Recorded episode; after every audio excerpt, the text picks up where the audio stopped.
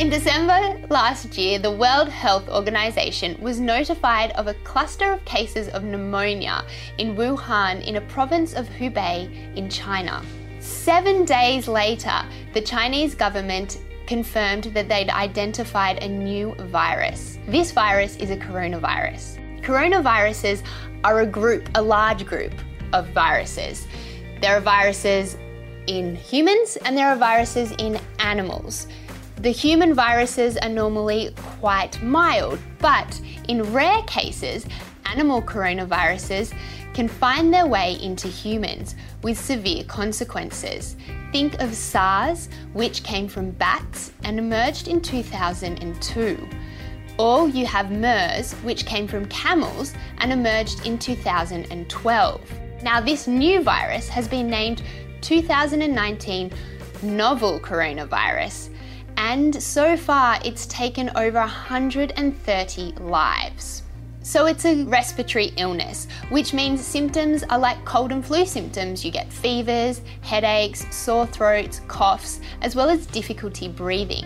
Chinese authorities have reported that the virus can spread through touching and contact within its incubation period of 14 days. The virus is also contagious before you show any signs or symptoms.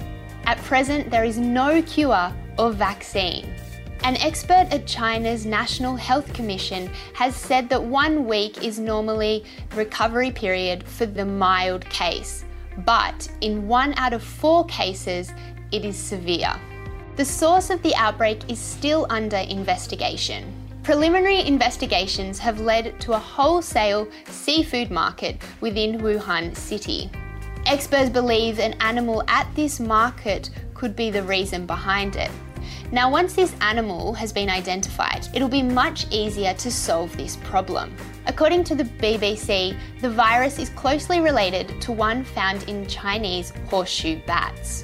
This is yet to be verified, and even if it does come from bats, it could have been passed to a human through various other animals. We'll be back after this short break. So far, authorities have confirmed over 130 people have died from the coronavirus, and it's heading across the country and the globe fast. Chinese authorities reported a 60% increase in cases from Monday to Tuesday this week. But these numbers could be way off due to media censorship in China, the fact that people are asymptomatic, which means they don't have any symptoms, and the fact that there aren't that many testing kits available. Australian scientists have managed to create a lab grown version of the virus, which could help lead to a vaccination. If you feel sick or unwell while travelling in China, seek assistance straight away. Don't wait to come back to Australia.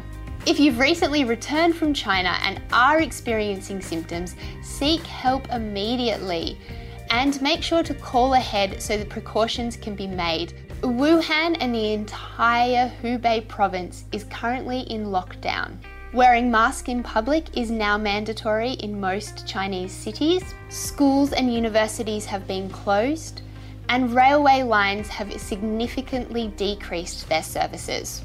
Back on Australian soil, the New South Wales government has urged parents to not send children to school if they have returned from China and to stay at home for the next 14 days. Currently, biosecurity officers are meeting any incoming flights from China, and the government is now looking into ways to evacuate the over 600 Aussies stuck in the locked down area of Hubei.